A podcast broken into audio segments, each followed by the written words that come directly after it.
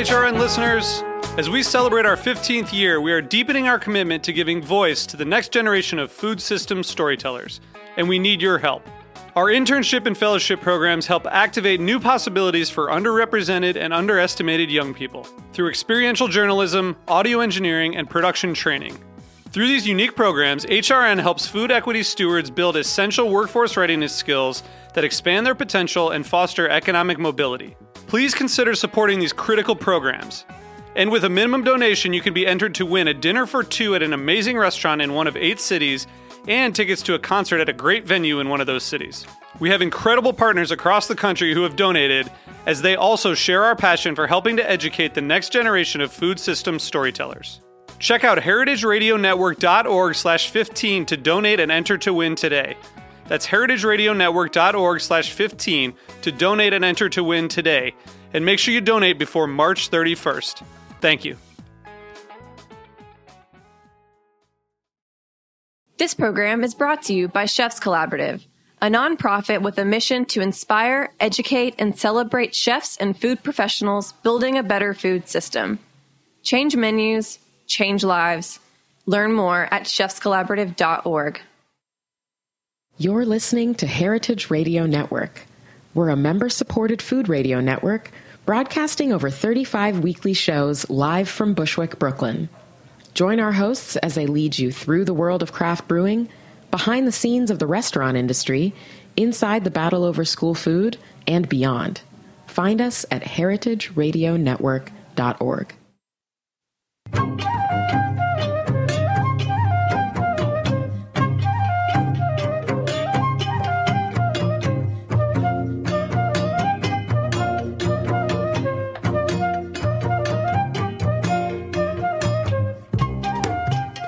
Hi, and welcome to A Taste of the Past. I'm your host, Linda Palaccio, on this weekly journey through culinary history. And today is a, a special visit, if you will, in virtual visit, um, to a brand new museum. And if you've been living under a rock, come on, then you don't know. But otherwise, you must know that the new museum, National Museum of African American History and Culture, has opened, and it's a long time coming. It is the only national museum devoted exclusively to the documentation of African American life, history, and culture. As its promo reads, it was established by Act of Congress in two thousand three, following decades of efforts to promote and highlight the contributions of African Americans. And joining me today to talk about this new museum is Jessica B. Harris. Jessica is a respected author and researcher on African American foodways, and she's spent much of her career researching, preserving, and promoting African and American, African American and African contributions to the culinary field. Her last book, High on the Hog: A Culinary Journey from Africa to America, where she was on the show and talked about that a couple of years back, Um, with a foreword by Maya Angelou, won the International Association of Culinary Professionals Food History Award in two thousand twelve. And prior to that, she was awarded the Southern Foodways Lifetime Achievement in two thousand four. Jessica is a professor of English at Queens College and in in New York City, and has more than a dozen cookbooks to her name. And you can hear some of her podcasts right here on Heritage Radio Network called My Welcome Table. So be sure to check those out.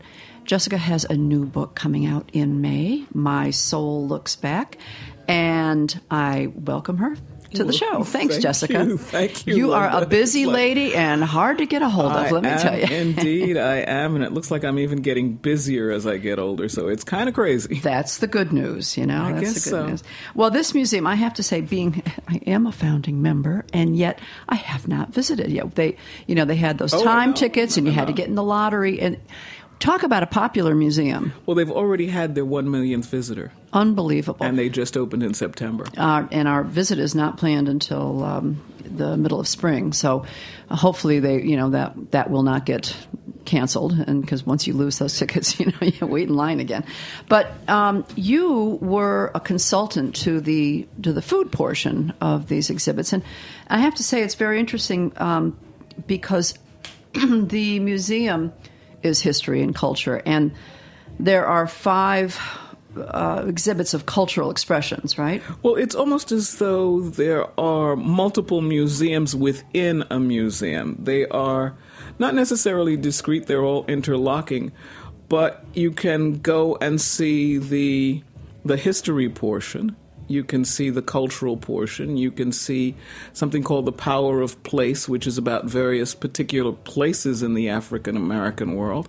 Uh, you can see um the art of African Americans. So they're they're all there, they're all interlocking pieces. It's almost as though there's this marvelous sort of three-dimensional puzzle that can be seen. And the thing about it is that while it is the National Museum of African American History and Culture, it really is an American museum because African Americans have been so much a part and parcel of the fabric of the country that it is impossible to parse one out without the other. So it's just another optique. It's another spyglass through which to view American history. It's fascinating as that. Well, you're absolutely right. You think about, you know, we use food as a lens through which to look at the African-American contribution, but yet, as you just said, where does that stop? I mean, that yeah. the, the contributions to our society and to our history, it, it doesn't stop. I mean, we wouldn't be who we are. No. That, well, as they say, no, built on no, the backs no. of slaves, for, right? Well, but, no, for, for all of that, I mean, the, the whole notion of the length of time for which Africans, enslaved and otherwise, have been on um, in this in what became this country and ultimately in this hemisphere is pretty astounding. Well, the uh, one of the the uh, founder, Lonnie Bunch, he said, one of the quotes that he has about the museum said, "This museum tells the American story through the lens of African American history and culture. This is America's story. And this museum is for all Americans," just as you described. Well, no, I'm just pretty much paraphrasing Lonnie in any case. But it's yeah. okay. We can say it again yeah, and again. Yeah, right. No, no, no. Yeah. It, it can't be repeated enough because I think people tend to sort of say, oh, it's the Black Smithsonian. And it's not. Yes, yeah. But what does that mean? Well, it's just the American Museum of History and Culture. Well, there is one. That's why. Yeah, yeah. And that's where the ruby slippers are. Uh, but um, but I think it's important. I think it's very important that there be an African-American one. I think it's just interesting to view it not just as being there for African-Americans or for any hyphen Americans, but right. for all Americans. Yeah, absolutely. Well, there is one part of the, the cultural expressions groups.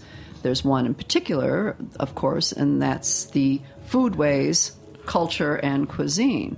So can you kind of highlight that one for us a little bit? Well, the cultural expressions talks about all of the ways in which African Americans have um, influenced the culture of, of the United States. And certainly one of the most pervasive and perhaps one of the most subtle has been cuisine and our foodways in general. So that that area, that section, basically has chosen to tell the story essentially through chefs, and there are several chefs that are involved. There is um, Chef Joe Randall out of Savannah. There is Chef Leah Chase out of mm-hmm. New Orleans.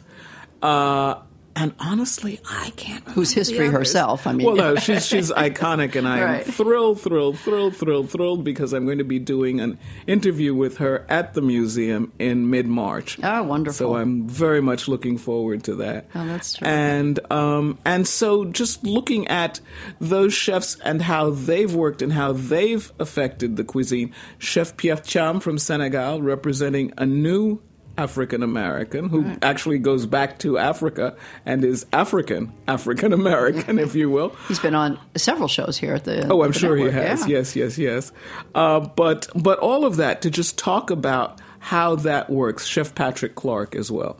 Yeah, wow. He was, he was terrific. Mm-hmm. Left us way too early. Absolutely. Um, well, you know, again, it's just um, how much African-American cuisine, food, cooking has has touched the cooking of the United States and beyond, obviously, well, is, absolutely. is amazing. And absolutely. This- and I mean, and it, it, in fact, even goes in some ways beyond just the food and the preparation to the manners, to the manner of vending in some cases of food, to the particular kinds of foodstuffs. It goes from everything from the oystermen, right, like Downing in New York City, and the whole idea of those oysters. Uh, you think of Drago's in New Orleans, and um, that roasted oyster. The roasted oysters, right. But those aren't new. Those go directly back to the oystermen, the uh, oystermen who were often enslaved Africans who self-liberated,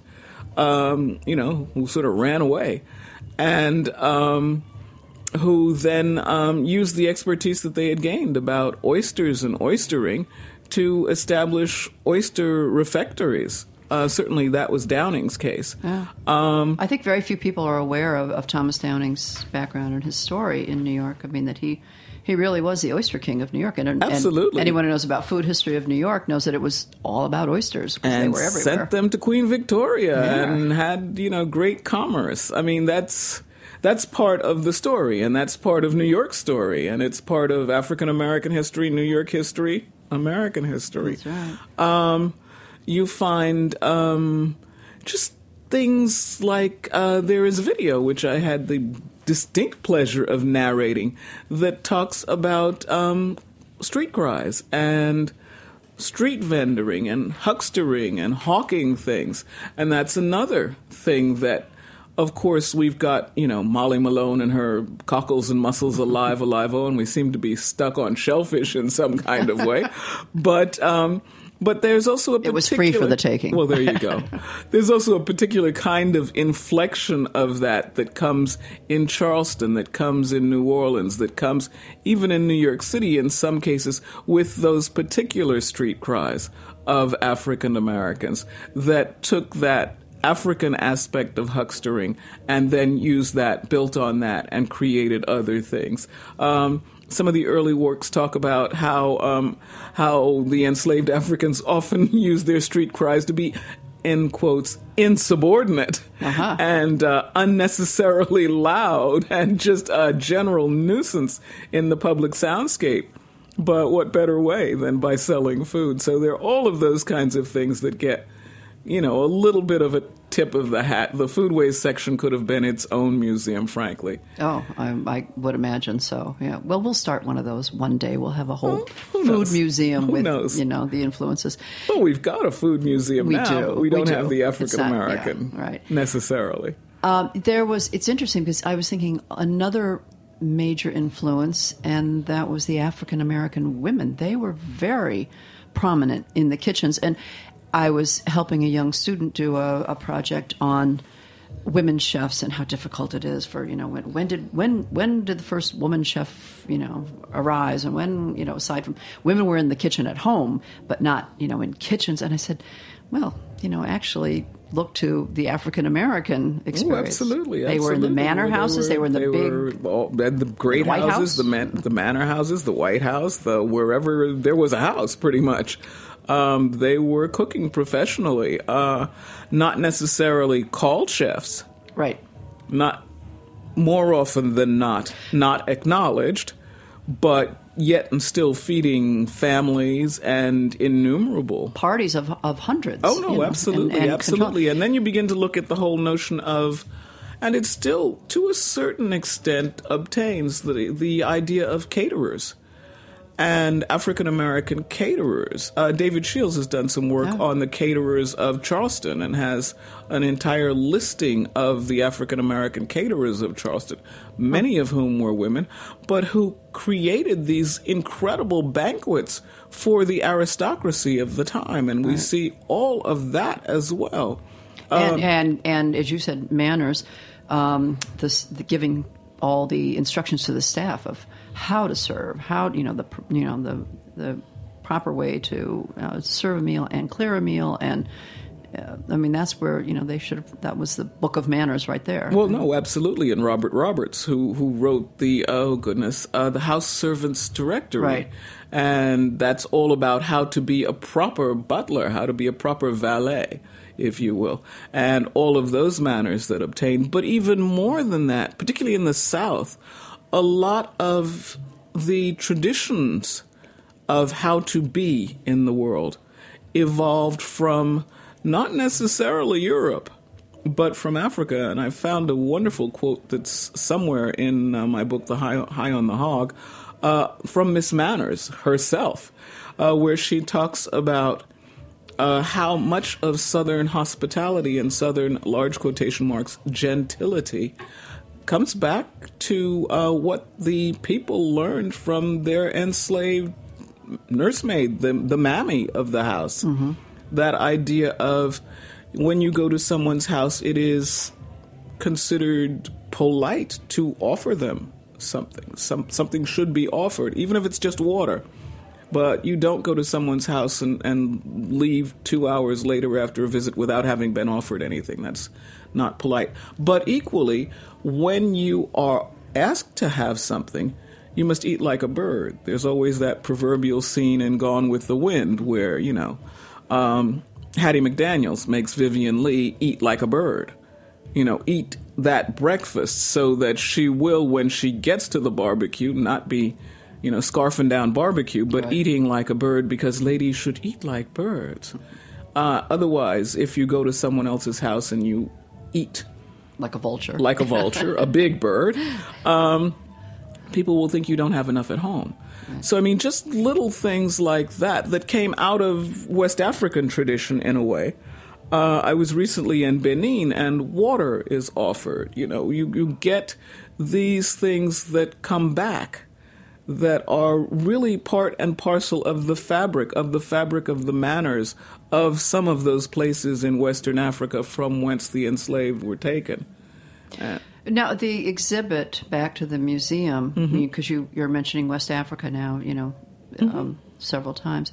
Are there are there influences split up in different ways for, as opposed, uh, I'm thinking, um, from areas of Africa that are representational of the different... Um, well, I mean, I think, and I have not, I mean, the museum is a I need a lifetime museum. Uh, uh, it's not one of those things where you can say, I saw it, or I didn't see it. I well, I mean, in, for the, as a food, in the food particularly. In the Foodways, not particularly. No, no, uh, because the Foodways section is actually on the fourth floor of the museum, and it's it's a good idea to think about the Foodways and that whole cultural gallery, because when you go in, often the history galleries, which are downstairs from the entrance, are so full that you can't get into them. And so the fourth floor, occasionally, I mean, it, not to say it's empty by any stretch of the imagination, mm-hmm. but you may have better luck at being able to see what you're trying to see in another kind of way. And so that's fascinating, because in there, there aren't there aren't the intense crowds, but it's a small space, relatively speaking. And it deals not just with food, but with other cultural aspects as well, ranging from dance to music, other things. All right, but there know, is gesture and the food section. And so forth. And so the food section is a major part of it, and it's got a lot of just really intense things. I mean, there are cookbooks.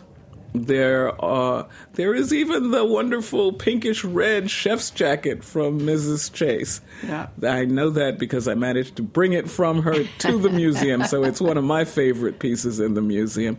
And they actually highlight, in the, on the museum pages, they highlight the, the, the pink jacket. So yes. I thought that was great. Yeah. And you knew yeah. exactly whose it was. Uh, absolutely. It, right? Once you see that jacket, you know that's Missus Chase. Yeah. So there are all of those kinds of things as well. But it is...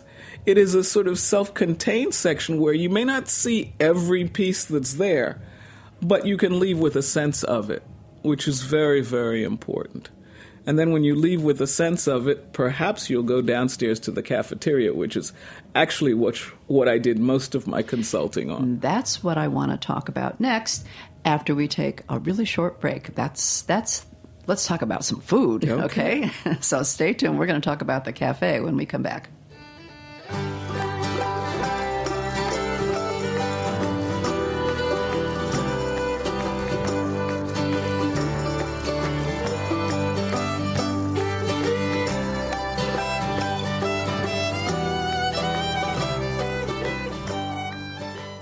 This program is brought to you by Chefs Collaborative, a national nonprofit network with a mission to inspire, educate, and celebrate chefs and food professionals building a better food system.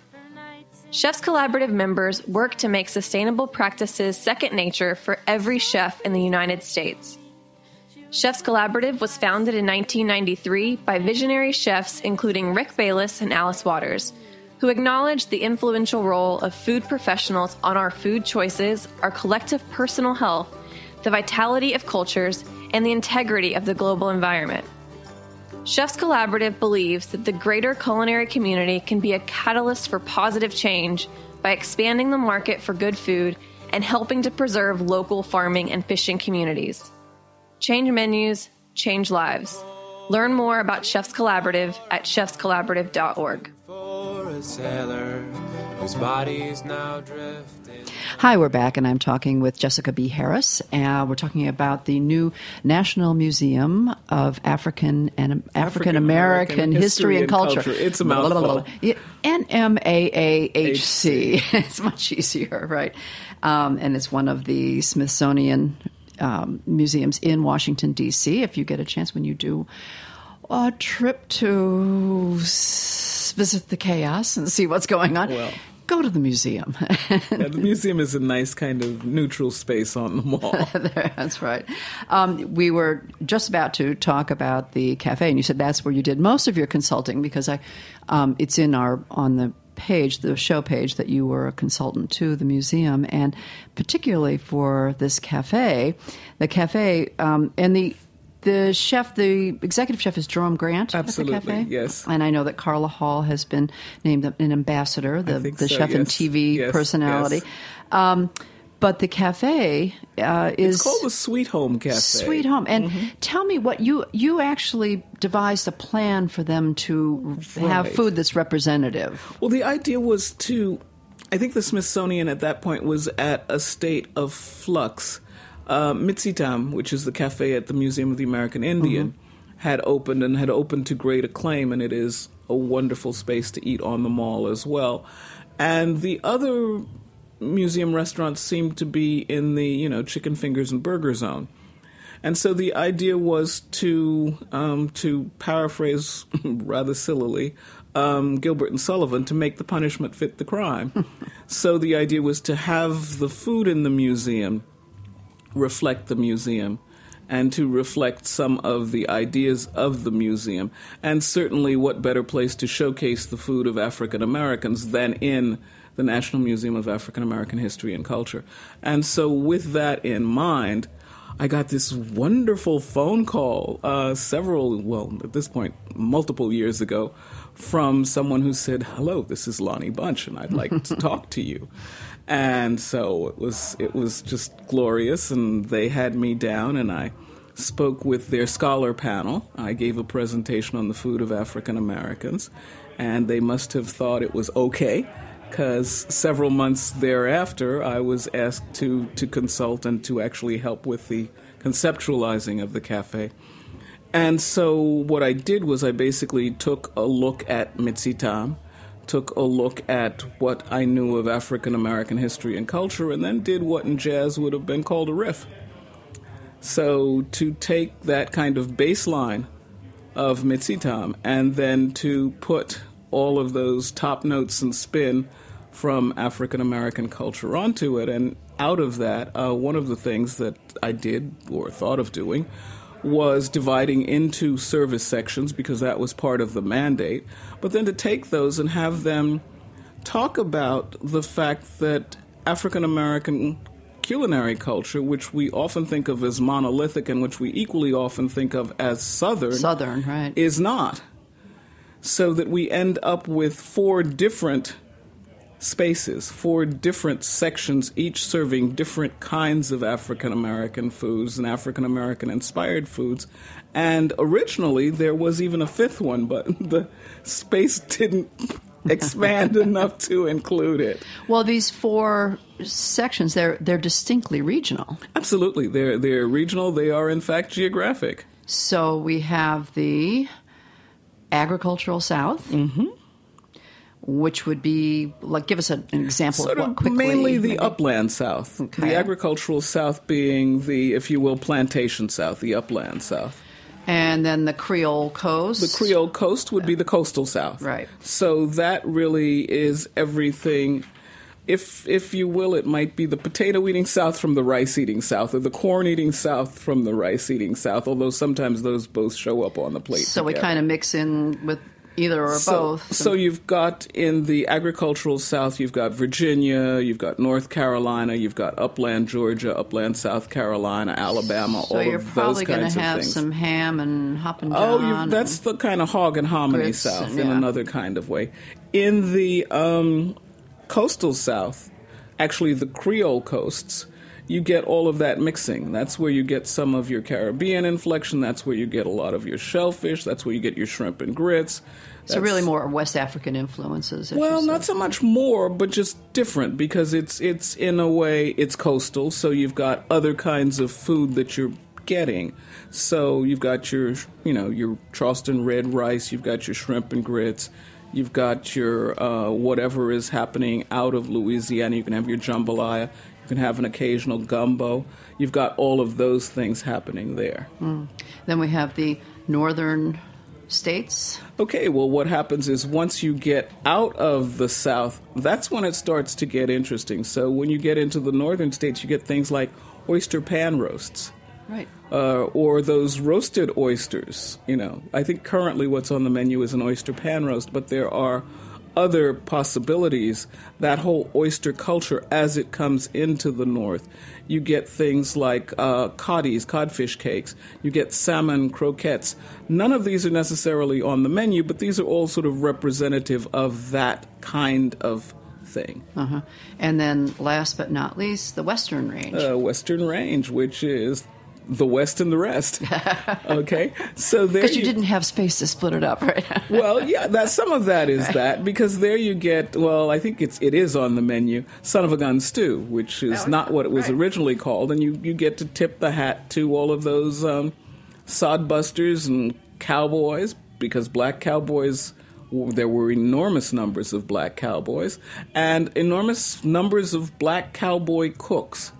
So you get all of that that gets to be saluted. The Buffalo Soldiers as well. So all of that is in the Western regions and the Western Ranges. And the one that didn't get space, but that then shows up everywhere, is what I was calling Creole Cousins. And that was about showing the connections within the African diaspora. So that I think currently on the menu from um, the northern states, you get an oxtail stew. Mm. That's actually a Guyanese oxtail stew. So we're beginning to talk about newer patterns of immigration, newer patterns of people coming into the country, but also making connections in another kind of way. Well, it's sounds like, I mean, do people, are people really aware that they're eating from these different sections when they're in the cafeteria? I think they the cafe, are, because you have to line up at your at section to yeah. get the food from that station, so they very much know where they're going. So that's an education as well as going I, through the oh, exhibits. Always right? the teacher. Terrific. Always yeah. the teacher. Well, it's I, I am so sorry that we're running out of time, because just as being at the museum, there's never enough time to see never it all. Never enough time. Talking to you, there's never enough time to Ah, yeah, I'm kind of long-winded. I want to hear about your book coming up. I want to hear about, well, we have so many other things we could talk about, and that's, oh. once again, the, the discussion, which I think, as you brought it up before, people not understanding that, well, what what do you mean African American food? Isn't it just soul food? Isn't it just Southern food? Exactly. And that whole difference there that we've talked about before Absolutely. On the show. But and then cultural appropriation, people taking these cuisines and thinking that without without giving the proper due to where they come from. But then again, we just said these things infiltrated the society across the board. Well, they, they don't know, maybe. They evolve. You know? uh, they evolve. And, I mean, the whole notion of cultural appropriation, which is a show in and of itself, because yes, it absolutely. really deserves a little bit more time than we could give it now. And yes. probably rather than say anything and be misunderstood, I need to just wait. But the point is that... Um, that it the the cafe, Sweet Home Cafe, is amazing. And in fact, I don't know if you're aware of this, you may be, but it's a semi-finalist for a Beard Award as Best New Restaurant. Oh, terrific. Which I think is astounding. And I didn't even know they would give it, put that in the running. That's I, I didn't either. I yeah. think it may be the first time that it's ever been a museum oh, that's, restaurant. Well, that's so I'm thrilled about that. Well, congratulations to your input well, on that. Congratulations to, you. to yeah, all and of to them. them. Yeah, that's that's absolutely wonderful. No, and you're absolutely right about why we've covered this in other shows, the, the cultural appropriation, and not just African American. I mean, all across no, the board. No, it's it's um, a big question that is, deserves a lot more time and, and a lot more thought. Probably. It does. It absolutely does. But this is so wonderful because you you know you go to the museum, you really get to see and learn about about so many aspects of, of history and culture, and and of course I'm always gravitating towards the, the food well absolutely end of the culture, absolutely and, and it gives it double place because we get it not only in the cafeteria itself where you get to not only talk about it but sample it, but we get it on the fourth floor in the cultural Crossroads. That's the, right. That area That's as absolutely well. Right. Okay, so before I close out, just a quick plug for your book. The book is called, once again? The book is called My Soul Looks Back. And it is it is, a memoir? It is. Okay. That's the subtitle, literally. My Soul Looks Back, colon, a memoir. memoir. And this is due to come out Its in... pub date is May ninth. May ninth. And I am... anxiously looking forward to it. I'm, as as are many people, Jessica. On the anxious because it's it's kind of interesting. It's it's about young love. Uh, oh, you got to put yourself out there sometime. A huh? gentleman uh, who happened to be James Baldwin's best friend, and ah. through him, I got to know James Baldwin. I even called him Jimmy, and I got to know Maya Angelou, and I got to spend my twenties and early thirties. With an extraordinary group of people, and so well, that's I'm, what the book's about. I'm, I will touch your hand before you leave, and then I've got a little. I've had a touch with, oh my. with that fame. Uh, well, I, I am so sorry that we have to end, but we but we do have to end. And when your schedule lightens up, if never, I know, you will have to come back again, and we can talk about all things, okay. even James we'll, Baldwin. We'll get all more. of those things included. Right. Well, thank you so much for sharing your information about the museum, and thank you for listening. Again, this has been A Taste of the Past, and I'm your host, Linda Palaccio. Thank you.